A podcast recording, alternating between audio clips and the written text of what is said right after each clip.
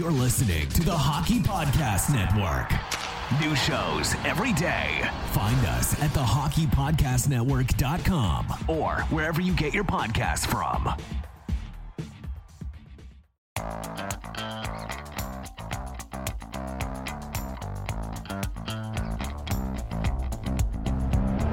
Have you always wanted to hear the hockey stories told from the press box?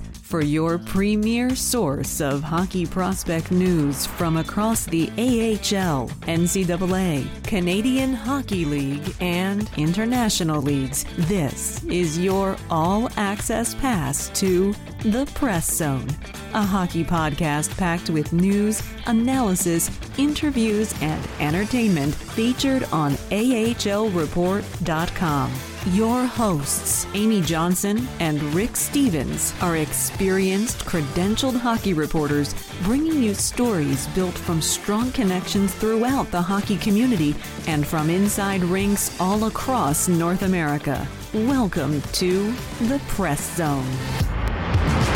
Well, hello, hello, hello, and welcome to this week's episode of the Press Zone podcast right here on the AHL Report, part of Rocket Sports Media. And hey, this episode, uh, this podcast is also part of the Hockey Podcast Network. So welcome if that is how you found us. Uh, I am your host for the show. I'm also the lead correspondent at AHLReport.com. My name is Amy Johnson, and I am so pleased each and every week to be joined in the studio by my wonderful co host. He happens to be our president, founder, and editor in chief at all of our Rocket Sports Media platforms. Uh, and he is the one and only Rick Stephens. How are you today? Good afternoon. I'm doing fine. How are you? I'm doing all right. Did you have a good Victoria Day weekend? It's back to work day. It's funny, everybody talking on Twitter, back to work day in Canada. Um, I I didn't. I didn't realize we were off. Actually, yes. Yeah, I, well, I- that's the Laval game uh, last night. Yeah. But uh, yes, it was Victoria Victoria Day weekend in Canada, the traditional start to summer. that's very good. And um, you, and you get yours. yeah, we get ours next weekend. Uh-huh. So um, I'm going to try to work less than you did on yours. That's a We'll good see. goal to have. We'll yeah. see.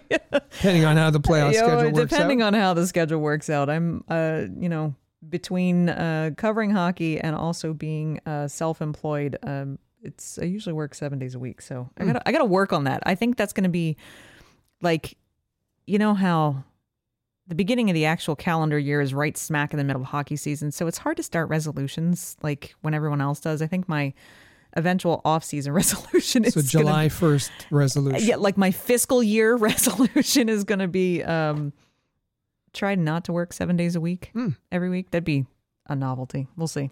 we'll see how it works out. Um we have a pretty fun show for you today because guess what? Ha ha. The Laval Rocket have advanced to the North Division final against the Rochester Americans, and they're already two games into that, and they are dominating. Uh, in fact, they've got uh, Rochester up against a wall. So we are going to talk about. Uh, we're going to get you caught up uh, on on how they wrapped up their their series with Syracuse. Uh, we're going to hear plenty of audio today from head coach JF Houle, both from. Um, a, a semi-exclusive interview. Uh, our our good friend and and colleague. Rocket Sports exclusive It, it kind of was, yeah. Interview that w- was offered. that's right. Patrick Williams and I managed to uh, have our very own Zoom call with JF last Thursday. So we have some audio from that to bring to you, as well as uh, just some post game audio from from this past week from JF Houle, from Tobie Paquette-Bisson, from Louie Belpedio.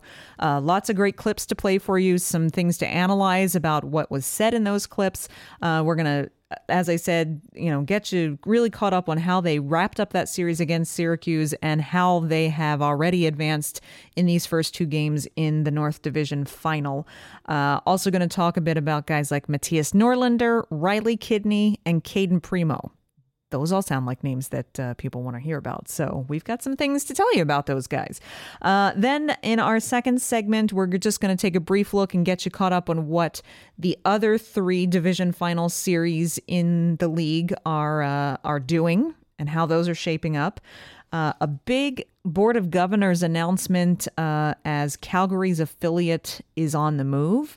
So we want to bring that information to you and then get you all set and ready to go on the best ways to follow our Laval Rocket coverage as they try to advance to the conference final, believe it or not, as well as our other um, products that you might have missed this last week with, you know, holiday weekends and exciting playoff things and whatnot. So it's going to be a fun show today.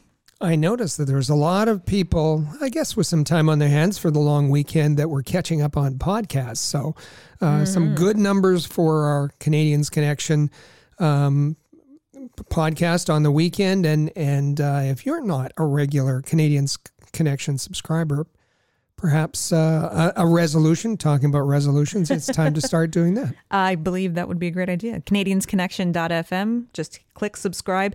Speaking of, uh, while we're doing this now, Habs Hockey Report, uh, the weekly uh, Habs and Laval Rocket uh, YouTube show that I that I host on our YouTube channel, youtube.com slash all Habs.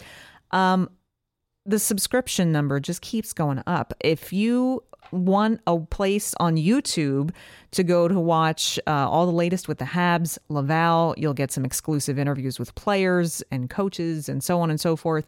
Uh, subscribe over there as well because it's uh, it's been a very popular place, particularly since the Canadiens season has ended, for fans to come and interact and comment and hear their things read on the air, and and it's just a lot of fun. So make sure you subscribe there as well. All right, so before we get to what they're doing right now in the North Division final, we want to give you a look back at how they wrapped up the North Division semifinal series uh, against the Syracuse Crunch. Remember, they split the first two games on the road in Syracuse. Then they came back to Place Bell, won the first game, dropped the second one. So they split the home back to back as well. And that forced the game five uh, on the road in Syracuse. And Rick, let me tell you, sweating, just sweating. They were down 2 nothing, and it was looking dire. it was looking dire. Cedric Paquette ties it up with 38 seconds left in regulation. It goes to overtime. Gabriel Bourque pots the overtime winner. Talk about a dramatic way to win your first playoff series in franchise history. It was very dramatic and uh, game in Syracuse. Uh, Syracuse um, got a, um, a goal in the first period, a shorthanded goal, which was um, somewhat deflating for for Laval. Uh, and then, as you said, um, not quite halfway through the second period, they went up two nothing.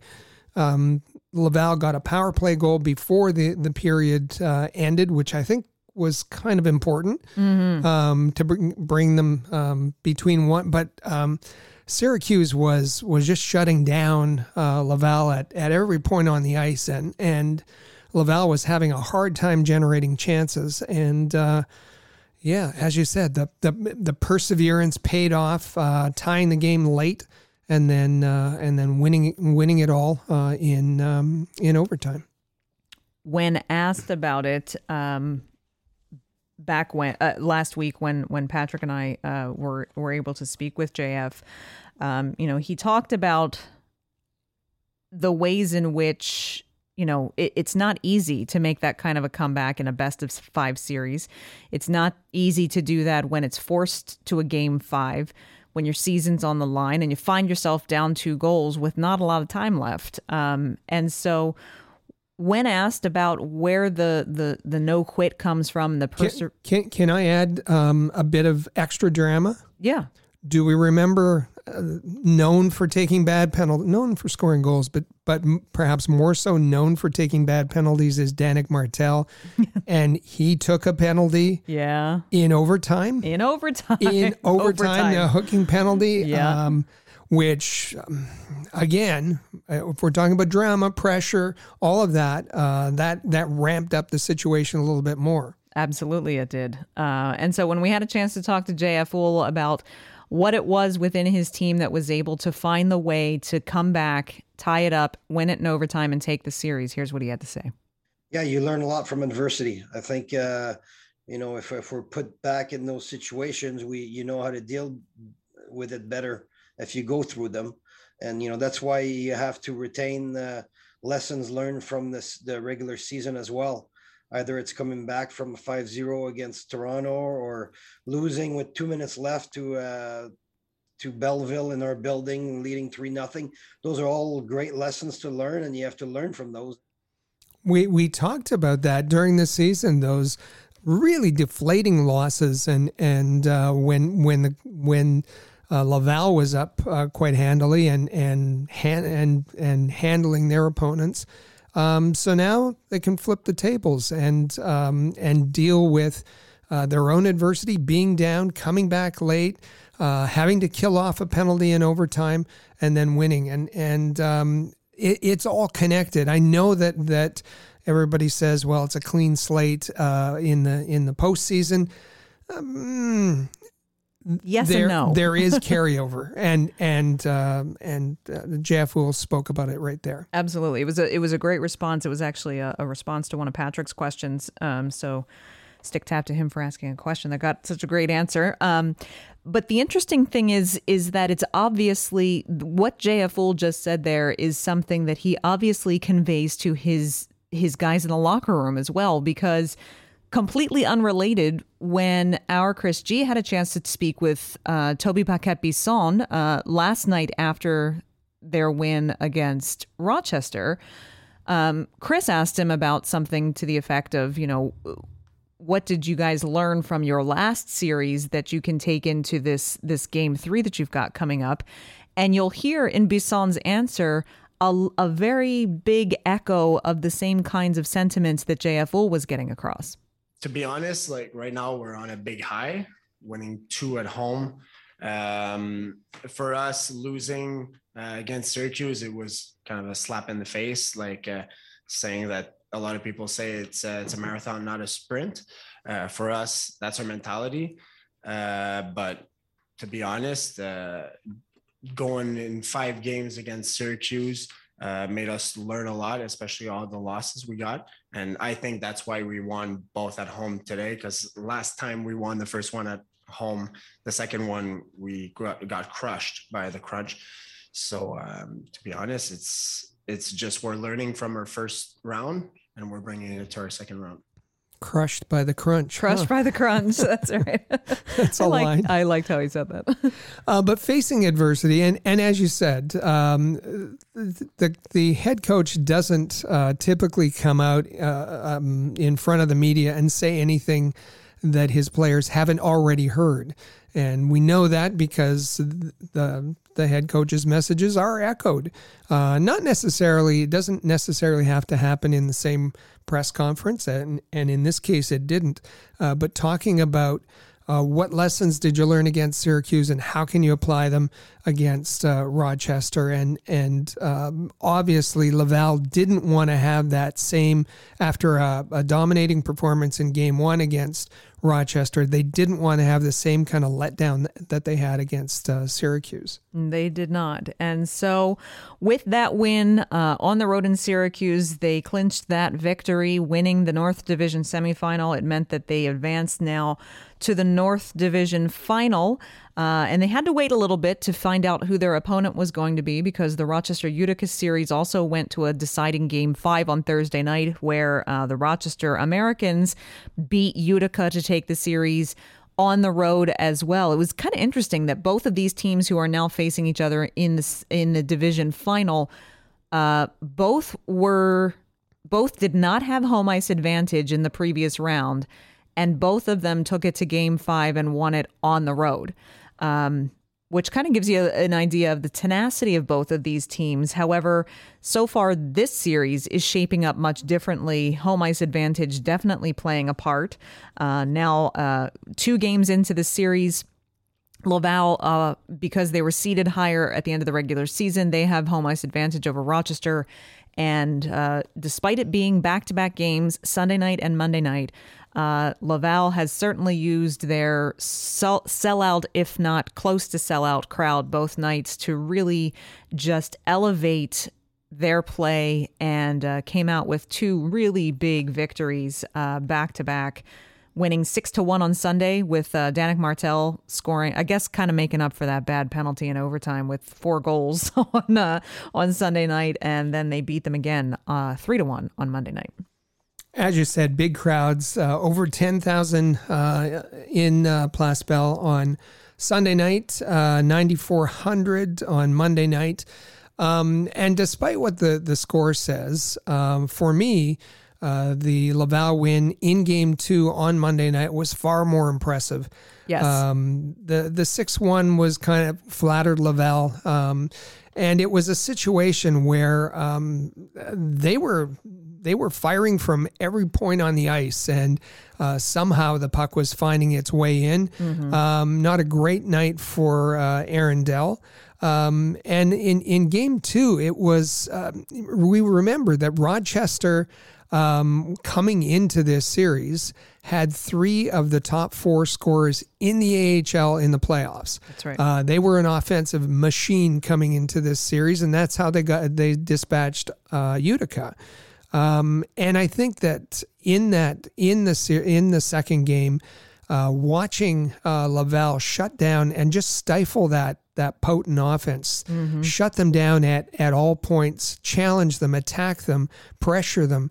Uh, all over the ice, um, Laval was very effective as a team, as a team defensively, uh, disrupting uh, Rochester. Yeah, Arttu Ruotsalainen uh, not really doing much yet in this series.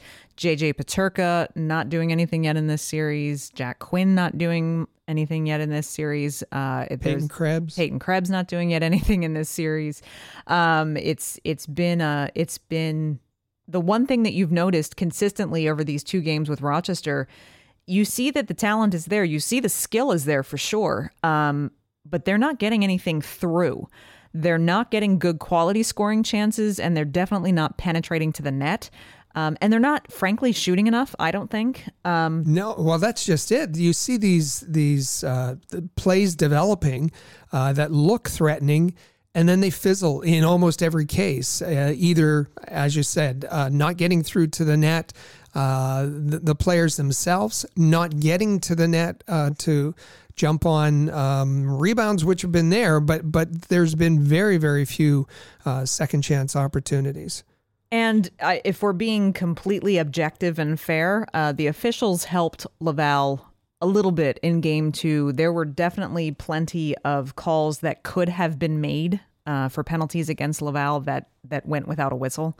Um, not Well, JF Houle has noticed something. He has he must have noticed something because we saw the adjustments that they've made, and the the uh, Laval defensemen are holding up the uh, Literally. the, the Amerks forwards and and in, you know interference situation, but they're they're going in in in the type of officiating, and it's consistently it's happening. It, it seems to be, um, but uh, they aren't calling those interference penalties. So um, the Amerks forwards are are having a tough time when they get into the Laval zone. That is uh, that is definitely true. So it's I mean there's a chance now that the series goes to Rochester. Rochester it's now three elimination potentially three elimination games for Rochester in a row. Uh, if they win the next one, then they make it to game four and they still are facing elimination and they have to win that one to push a game five. Um, so their backs are against the wall, but they they do have game three and game four, if necessary, at home in Rochester for the first time in the series. Um, if they do figure out a way to get around uh, that really aggressive forecheck uh, and and and the defense that is just pasted to them uh, from Laval, if they figure something out, if if they figure uh, an answer out for that, or and or as Seth Appert said, it's possible Ukapeka comes back in this series at some point. Um, whether that's whether he's ready for Game Three or not, we won't know yet. Um, then then yeah, then then there could be some some real tight hockey being played. Uh, until then, Rock the Rocket are doing a really great shutdown job. They're playing with a lot of speed. Uh, Rochester's having a little bit of trouble, I think, handling the pace. Um, there were times, Rick, that they looked Rochester looked tired a, a, a couple of times. Uh, you know, shifts at the ends of shifts and so forth. Um, So it will be uh, it'll be fun to watch. And and Cayden Primeau, we're going to talk about Cayden Primeau here in a little bit. Uh, he's been um, he's been kind of steady Eddie back there in the net. He's been he's been doing a decent job. It's uh, and you said that that they looked a bit tired. I think it's just that that Laval, uh, the pressure. Um, it's it's um, it and, and, being physical. It's it's taking a little out of the the Rochester forwards, mm-hmm. as well as it it's become very frustrating. Um, Rochester is used to being able to generate offense, and they've been frustrated uh, in the first two games of this series. And and we'll just mention uh, reinforce again. We talked about this before the playoffs began. Um, five game series uh, for these these initial rounds uh, it's it's a different game. It's a different way to uh, approach the playoffs. You have no time to um, to to you know ease into a series. You have to be on it from the beginning. And uh, you know, as you said, we're only two games into the series, and already um, the Amerks are facing um, uh, elimination. Uh, so the, the, the you have to have a whole different mindset with five game playoff series. That's right. Uh, now, not all of the news is happy coming out of the Laval camp. There's a there's a small little blip of unfortunate news, and that is an injury to Mattias Norlinder at the very end of Game One in this series. Uh, in the final minute of that game, you mentioned that Rochester's frustrations are really starting to make themselves evident. Uh, ben Holmstrom with uh, penalized with a, a, minor penalty and then a 10 minute misconduct for a check to the head uh, on Mattias Norlinder in the final minute of that game uh, left Norlinder out of the lineup in game two. Uh, now, there's not an official report as to whether or not he officially has a concussion or anything of that nature. Uh, so we don't know yet when he'll be able or available to return to play. There is no information on on Norlinder's timeline or specific injury, but um, we're we're assuming concussion symptoms because Correct. it was a blindside hit to the the head. Norlinder didn't see it coming, and you saw when he uh, went to the bench and his reaction and sitting on the bench for the final minute or two in the in the game.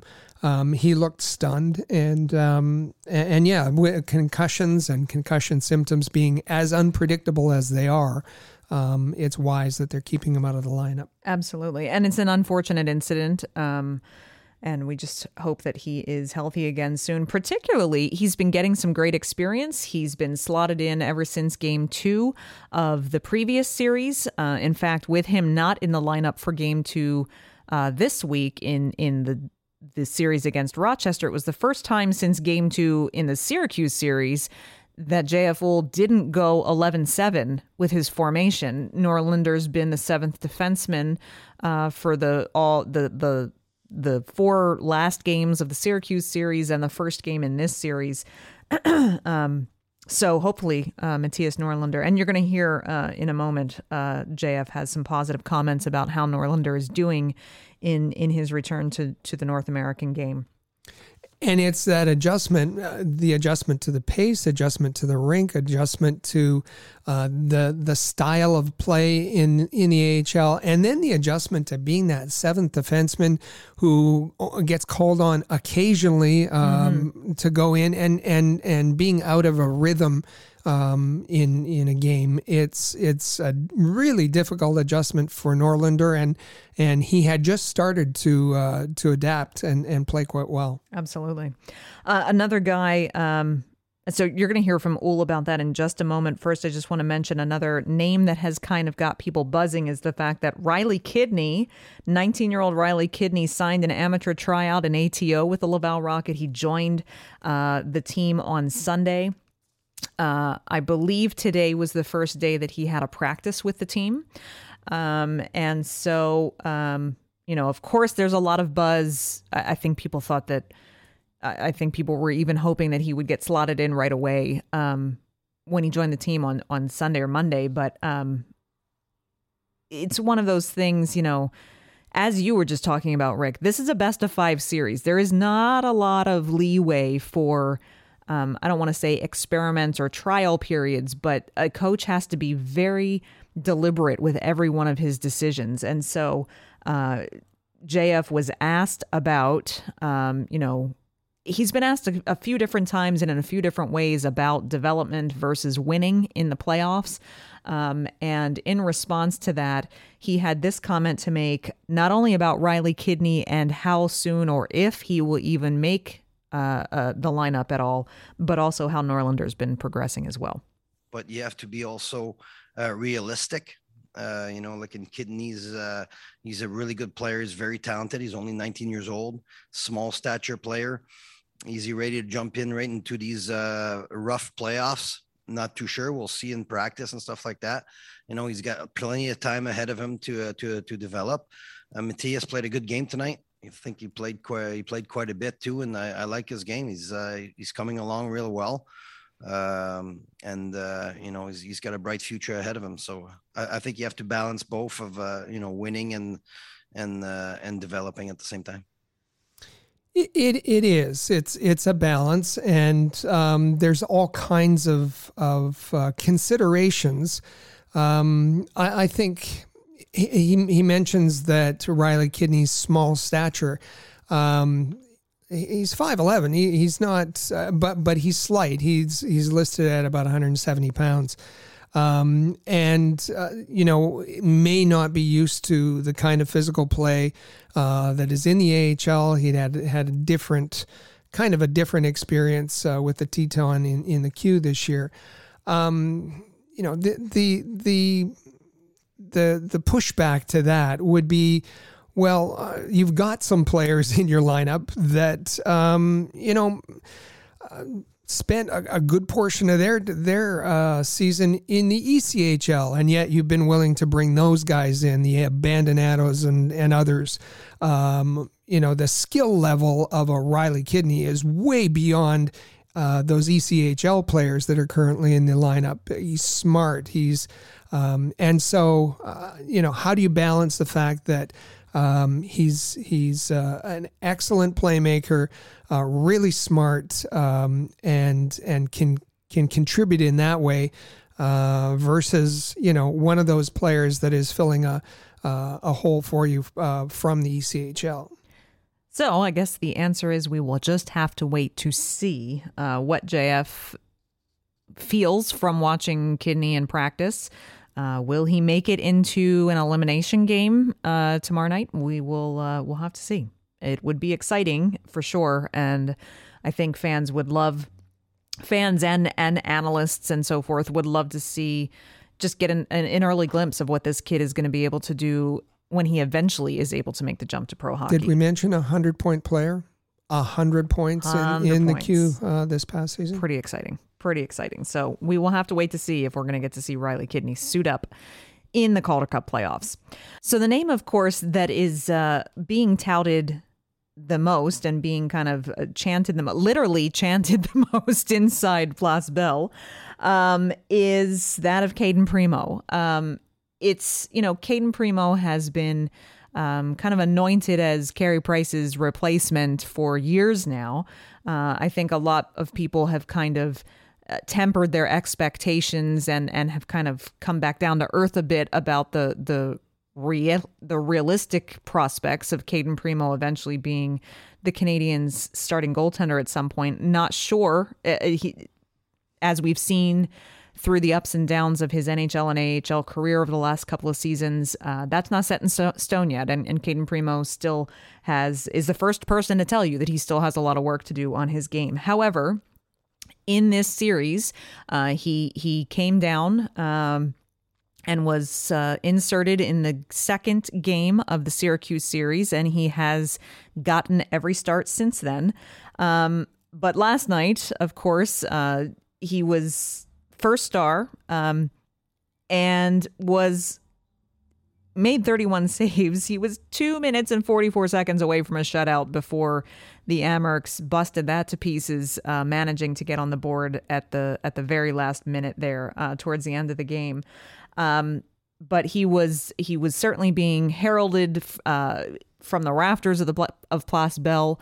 Uh, the fans adore watching him. Uh, his teammates have very high praise, and you'll see a lot if you look on social media. Um, you know, it's it's one of those things where we we see this happen a lot, Rick, where um, people get a glimpse of something that that a that a young prospect does well, and so in this case, we're talking about Cayden Primeau. Um, but it's it's this has happened with other young prospects before too, who are still very much in the development stage of their career um, where they, you know, they the spotlight's on them and they do something spectacular, and people go zero to sixty with uh, their expectations of him, or, or, you know that kind of thing. And so you're seeing that a lot. Uh, in fact, we want to play. Uh, a, a quote that was circulating social media quite a bit last night was a portion of the next audio clip that you're going to hear um, which, you know, maybe hearing the whole thing from Louie Belpedio last night um, might give it a little little more context. But after the game, uh, many of his teammates were complimentary to Cayden Primeau's performance throughout the playoffs, and in particular, this is what Louie Belpedio had to say. You know, we're extremely confident as a group playing in front of him. Um, you know, I think we saw that tonight. He made countless huge saves that could have been goals and changed the momentum of the game completely. Um, you know, but just throughout the year, no matter what's been thrown at him, you know, he's been able to handle it and, you know, his success is showing off. And, you know, that's as good of a game as I've seen a goalie play, maybe on any team I've ever been on. Um, so just got to tip your hat to him. We, you know, we love him. We love Pooh. They, they both battle every single day in practice and in the gym. And, you know, it's nice to see it pay off for both of them. So, um, yeah, I, two dominating uh, victories uh, by the Laval Rocket, uh, cheered on by um, more or less 10,000 people in each game. Uh, you come off the, the ice, you're pumped up, and you're just, um, you become a fan you're, well, yeah. you're, you're, yourself. Um, you can't help it. Yeah. And, you know, it, it uh, he mentioned, uh, um, uh, Prime or Pooh, uh, Pooh being uh, Kevin Poulin. And uh, if Kevin Poulin was in the net, I'm sure that um, that he would have, uh, uh, Louie Belpedio would have had the same comments about his goaltender. He was just really into the moment, really charged up. Um, and and as we're we're the fans, this is the first playoff in Laval um, in the AHL. And the fans are getting used to the game. Um, as Anthony Marcotte said in his uh, intermission interview with, with the Rochester media, uh, the Rod, uh, Rochester broadcaster, and and um, it's it's new, and and you want a hero, you want someone you can cheer for. Um, Cayden Primeau's got kind of the uh, the Nathan Beaulieu thing going for him, where his name sounds uh, um, like he was, you know, a, a homegrown player.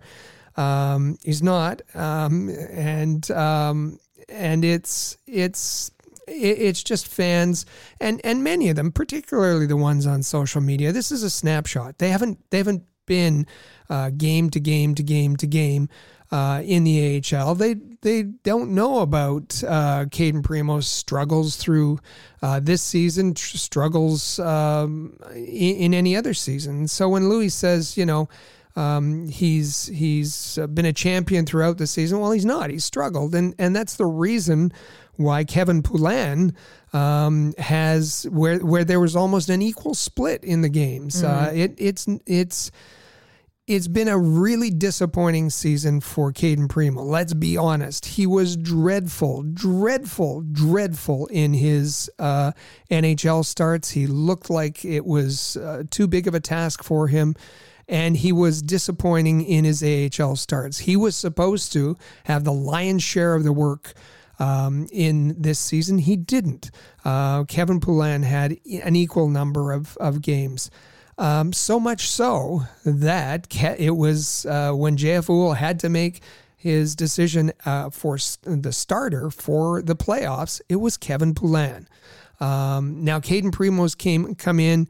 Uh, he didn't look very good in, in game one. He looked really shaky. His team bailed him out, and his confidence has built from there. Um, and he now he had we know that Cayden Primeau is a is an attitude goaltender. Um, uh, it's it's been for good or bad throughout his career. He's got some swagger. He's really cocky now. We saw how he was clearing pucks uh, from his crease, um, and and he's riding the moment. He's emotional. The fans are are super emotional. Um, but uh, you know, I, I don't know who is saying that he's he's the replacement uh, anymore for the Montreal Canadiens. I think Stéphane Waite, who knows him extremely well, said it. Uh, no, the ship has sailed on. Um, he, he's young, so who knows what's going to happen. But the ship has sailed on Primeau as a starting goaltender in the NHL. Could he still have a good career as a backup? We don't know yet. He's he's not ever dominated at the AHL level. Uh, but maybe this is this will kickstart next year for him, so he can have a a season to prove himself in the AHL, which he has not had. Uh, up to this point. And I think really that's the key, and that's where you see the the development portion of the experience of the playoffs and winning in the playoffs potentially really play, play excuse me paying off for a prospect, and in this case, Cayden Primeau. And and none of that, you know, Louie Belpedio's excitement and and how he feels about his teammate and goaltenders, that takes nothing away from from you know kind of coming down to earth a little bit and saying, okay, yes, Cayden Primeau's been been steady. Um, but let's I people really fixated on the just the part of his quote where he said, It's probably the best goaltender's performance I've ever seen on any team that I and people cut it off there and didn't even include the on any team that I've played on. So people were taking that little clip way out of context. It's the whole kind of reason we're breaking this down a little bit. The fu- the funny thing is the the folks who are promoting that have no idea who Louie Belpedio is. Well, the, it's funny you mentioned, you know, some fans don't uh, some fans may not, you know, of course, be aware of of his of his entire AHL season. There was actually a reporter that was asking questions in the press room last night to Laval, who said to I think Louie Belpedio, uh, "You'll forgive me because I haven't seen a whole lot of the regular season games." And then went on to ask his question. So I was yeah. like, "Well, yeah. See, that's that's unfortunately what happens in the playoffs. Is you get you get mainstream guys who are used to covering the Habs, um, and and so no fault of their own on in in normal time they have their beat assignment as the NHL club. And then when the NHL club isn't playing anymore and the AHL club is they fill in but they're not completely they don't they don't have the big picture because they just don't have the information. Um, I think it's fun that Louie Belpedio thinks uh, thinks that highly of of his goaltender. It's more that we just want to make sure that everyone keeps a, a realistic expectation. Um, it's it's great to be and it's it's fun to be excited about Cayden Primeau. I'm happy for him that he's actually stringing together a, a, bunch of wins and that you know he's he's getting some confidence. I think that's I think that's tremendous. We just want to it's when we see people take certain you know it's almost quotes are great for for clickbait or for likes or retweets, um, but understanding context and getting a complete picture from a quote or understanding nuance and reading between the lines to interpret interviews, all of that is an actual skill set. And we try to do that here at the Press Zone and at Rocket Sports quite often because the easy approach is to just take the very popular little viral quote and stick it out there and watch your likes go up like crazy. It's a lot harder um, and and more challenging to say, okay, yes, he said that, but here's what was kind of said around it. And so that's the purpose of this exercise today. In fact, I'd like to further illustrate this exercise, and I'm picking on poor Louie Belpedio, and I'm not I'm not actually picking on him because he was obviously the adrenaline was pumping for yeah. Louie Belpedio yeah. last night, and I'm thrilled for these guys uh, that they are feeling that much on cloud nine. I can't imagine what it's like in that dressing room. I, I think it's it's just an exhilarating time for them. Um, and so just like sometimes when it's a string of losses and guys come into the press room right after a game and they say stuff that's pretty grouchy or cranky and probably not accurate entirely accurate, the other end of the spectrum works as well. And he was also asked about playing in front of the Laval crowd. But what I think a lot of people might not have heard was that the putting it into context, Louie Belpedio's hockey history has been that he's played four NHL games for the Minnesota Wild and 176 AHL games for the Iowa Wild before coming to Laval. And prior to that, he spent four years in the NCAA playing for the University of Miami, uh, Miami University of Ohio. So someone asked him last night how does it feel to play in front of this Laval crowd as opposed to Iowa? And again, it's an instance where you'll hear in his answer, people will probably focus on some pretty exclamatory things that he says in his answer. But again, you have to keep it in mind that his analogy is answering a question about in comparison to playing in Iowa, which is much different than the Montreal market.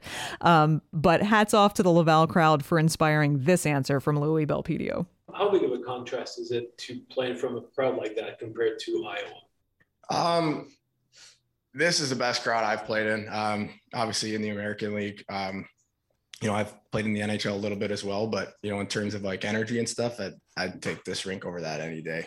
Um, in terms of fan and, and crowd stuff, um, it's definitely different. I mean, nobody likes hockey like people in Quebec do. Um, you know, I've learned that this year, so it's it's a it's an honor to be able to play in front of them. It's you know something that I don't take for granted. Good question from our good friend Guillaume Lefrançois from uh, La Presse, and and again, uh, lots of praise from Louie Belpedio. Listen, it, this was the best goaltender I've ever seen. This was the best crowd I've ever seen. If you had to ask him about the anthem singer, it would have been the best. and the anthem was okay. Was okay. Um, this this is yeah the Goggin Center in in uh, where the University of Miami of Ohio plays is quaint. It's cute. It's 3,500 rabid college fans, um, but it's going to be nothing like. Uh, Place Bell in Laval and, and in the playoffs. In the playoffs, and he's just pumped and he's excited and he's uh, just everything is is wonderful is. at that particular moment, and and and so that's why we kind of put these things into context to to to temper um, the enthusiasm. Because listen, was it the best goaltender performance um, we've ever seen? Um, no, we we can't compare it to you know Carey Price carrying the, the Hamilton Bulldogs to the Ham, uh, to the Calder Cup, the last Calder Cup by um, a um, Canadiens AHL franchise. Um, we can't compare it to a Canadian uh, to Carey Price carrying on his back almost uh, single handedly uh, the Montreal Canadiens to the um, to to the Stanley Cup final last year, last summer. Um, we can't even compare it. You know, if you're talking about young goaltenders, look at what Jake Oettinger did uh, for Dallas uh, in extending and and some spectacular performances.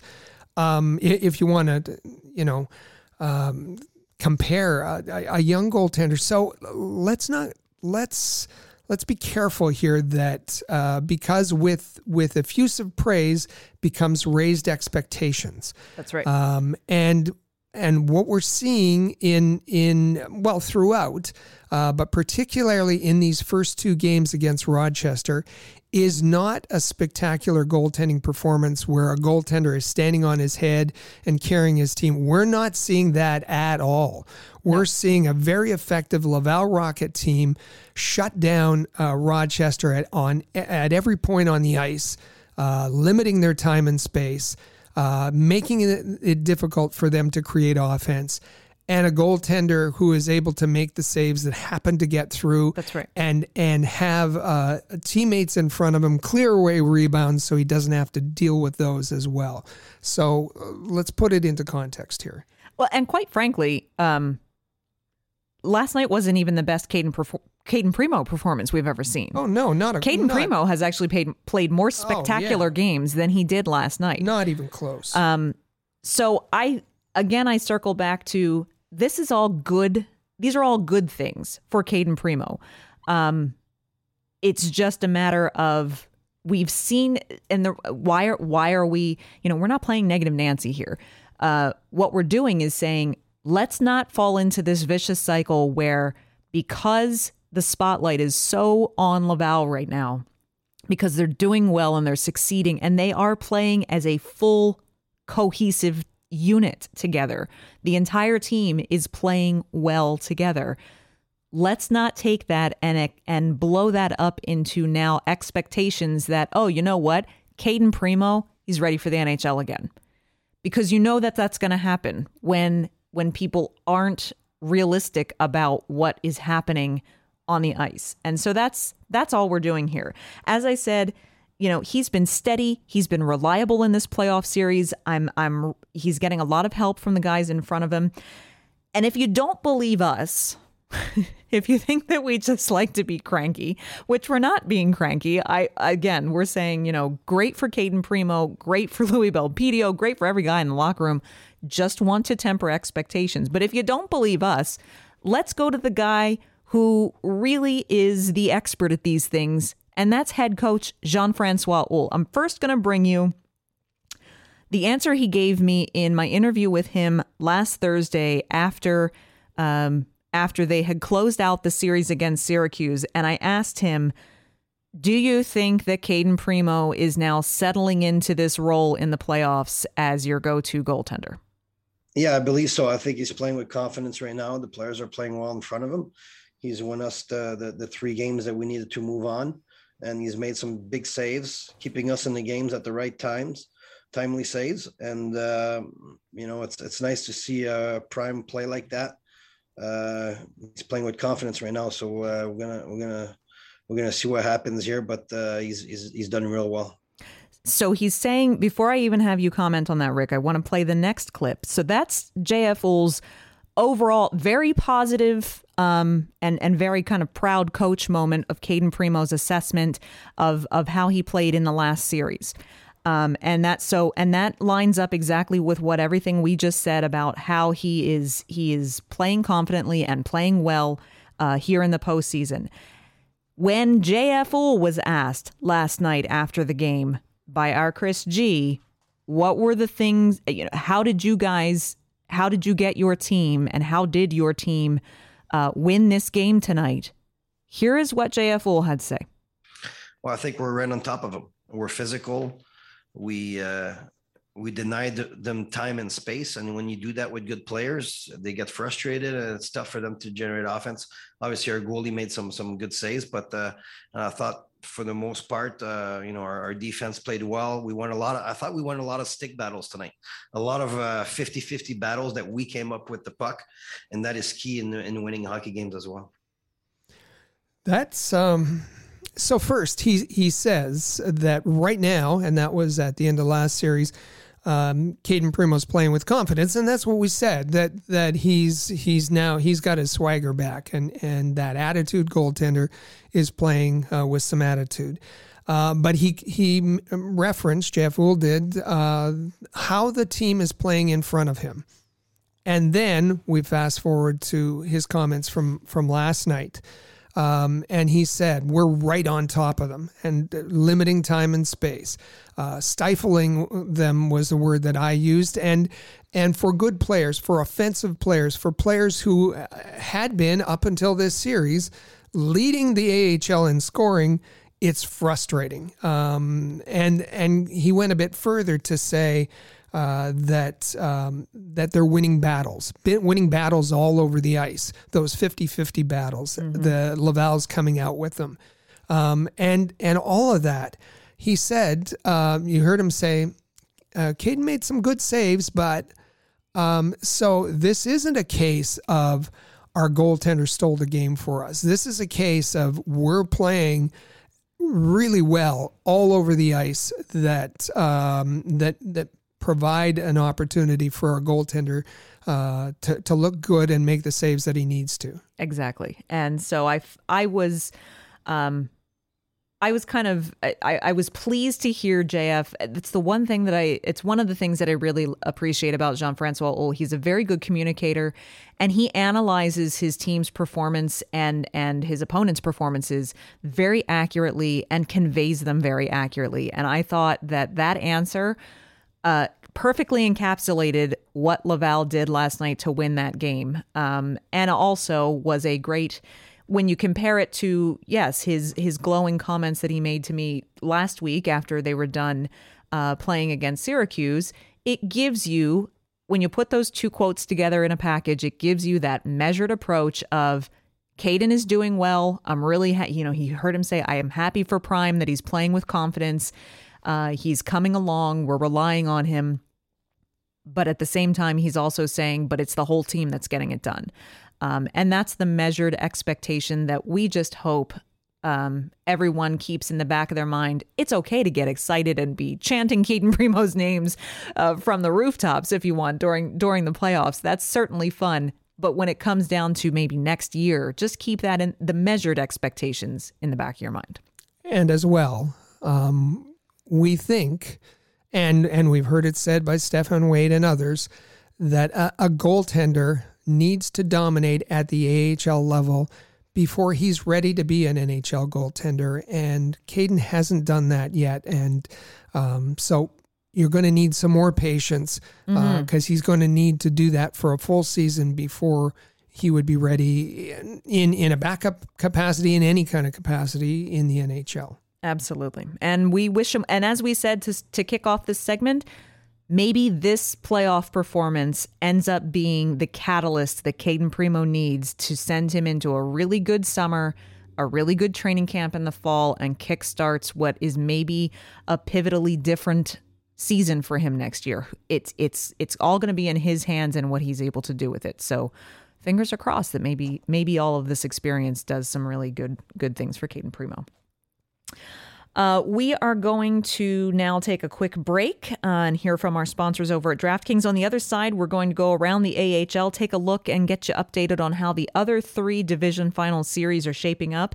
Plus, Calgary's AHL affiliate is officially on the move next year. We'll get you caught up on all of that and more coming up next. You are listening to the Press Zone podcast right here on Rocket Sports Radio. Hockey fans, the pursuit for the Stanley Cup is on, and DraftKings Sportsbook, an official sports betting partner of the NHL, has an unbelievable offer for the most exciting playoffs in sports. New customers can bet $5 on any team to win and get $100 in free bets no matter what, win or lose. Are you looking to turn a small bet into a big payday during the playoffs? Well, with DraftKings same game parlays, you can do just that. Create your own parlay by combining multiple bets like which team will win, how many goals will be scored, and more. It's your shot at an even bigger payout. DraftKings is safe, secure, and reliable, and best of all, you can deposit and withdraw your cash whenever you want. Download the DraftKings Sportsbook app now. Use promo code THPN. Bet $5 on any NHL team to win and get $100 in free bets no matter what. That's code THPN at DraftKings Sportsbook, an official sports betting partner of the NHL. Minimum age and eligibility restrictions apply. See show notes for details.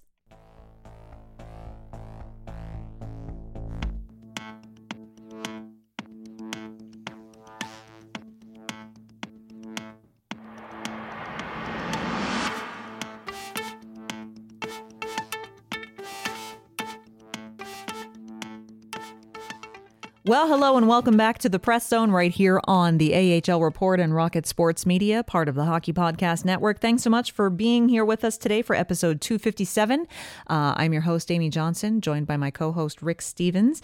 Uh, you can find us on Twitter at the Press Zone.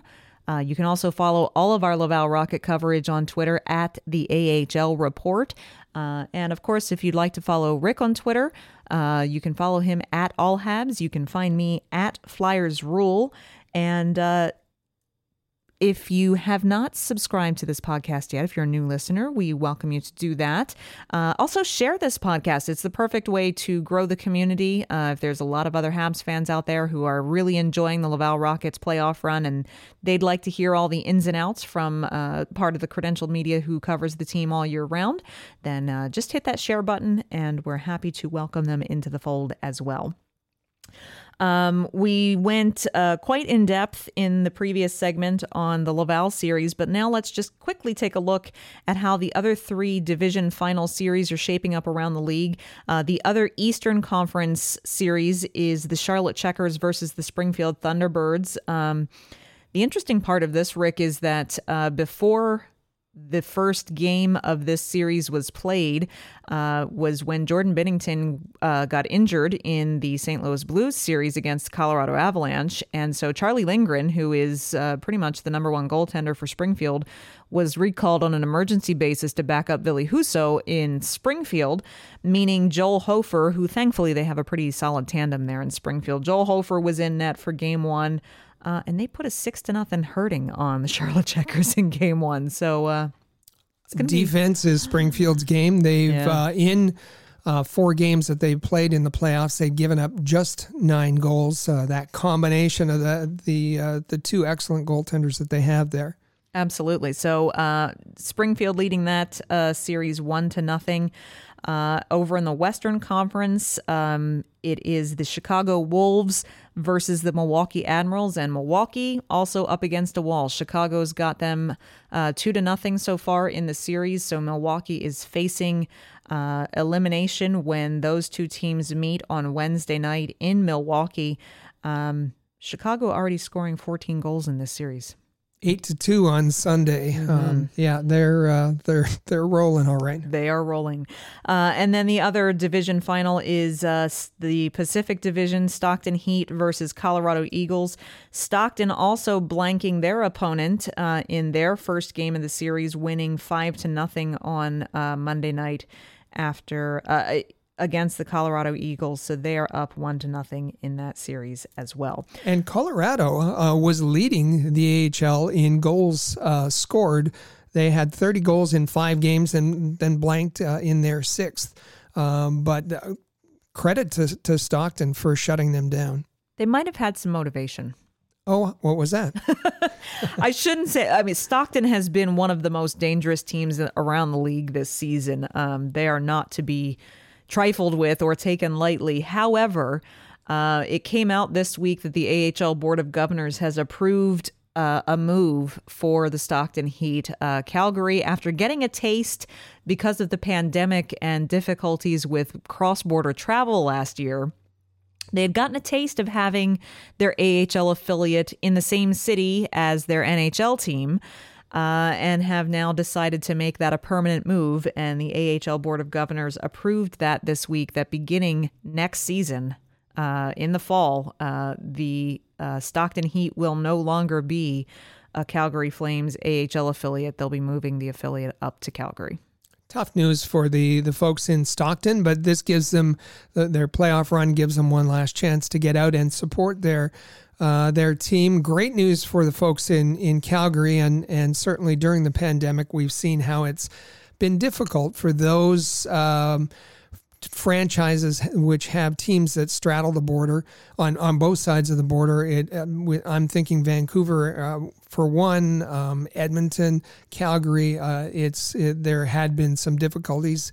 Now Vancouver moving um, their franchise from Utica to Abbotsford, and Calgary doing the same, um, bringing uh, their AHL franchise home, which um, sets up kind of a similar situation to Winnipeg, where there's the uh, Calgary Flames, the NHL team, uh, the Calgary, let's say they're going to be called the Heat in the AHL, and the the Calgary Hitmen, um, they're the junior franchise, similar to Winnipeg in uh, the Ice, uh, the Moose, and uh, the Winnipeg Jets. That's right. And it also now leaves Edmonton as the only a, uh, NHL team based in Canada who does not have their AHL affiliate in Canada as well. So in Bakersfield. they're in Bakersfield, California, the Bakersfield Condors. So all eyes are kind of going to kind of be on on Edmonton now over the next season or two to see if uh, they remain in Bakersfield or are they going to uh, follow the trend and uh, pick them up and move them up north of the border as well. That'll be something interesting to watch to see how that unfolds. Um, so basically, uh, things are well on their way in the division final round. Uh, Laval setting up their game three on the road in Rochester. They could win it. Uh, if they win this game, they advance to the to the conference final. Uh, otherwise, if they do manage uh, to not win this one, Rochester would then force a game four on Friday. If they win that one as well, then game five comes back home to Laval on Sunday uh, for the deciding game to determine a winner to advance to the conference final. Um, our AHL report team, myself and Chris G, will have full coverage of the rest of the series. Visit ahlreport.com for all of our comprehensive game recaps, including post game interviews and audio uh, and video highlights. Uh, and of course, remember to follow at the AHL Report on Twitter for live game coverage if you're not able to see the game. Uh, and aside from that, Rick, we already talked about it at the top of the show. Make sure you're subscribed to the Canadiens Connection podcast at canadiensconnection.fm, uh, as well as our All Habs YouTube channel for the weekly Thursday publication of Habs Hockey Report. You can find that at youtube.com slash allhabs. if you're if you're already subscribed to the Canadiens Connection and to the Press Zone, um, you can help out in a different way, and that is by sharing our content. You all have social media. Share um, our podcasts uh, with your friends and followers on social media, and that'll help this uh, this community, both the Canadiens community and the Press Zone uh, community, grow. Absolutely. Uh, be sure you check out the Canadiens Connection podcast every Saturday. Uh, and to all of our uh, listeners in the United States, happy Memorial Day weekend. Enjoy your long weekend this coming weekend. And Stay safe. Stay safe. And we'll see. Uh, are we going to, next week, next Tuesday, are we going to be talking about a, a new series for the conference final for Laval? Or are things going to go in a different direction? The, the the suspense it's killing us uh, enjoy your week enjoy the hockey and we'll see you back here next tuesday for another great episode of the press zone right here on rocket sports radio Click subscribe to never miss an episode of The Press Zone on Rocket Sports Radio. Visit AHLReport.com for the latest news on hockey prospects.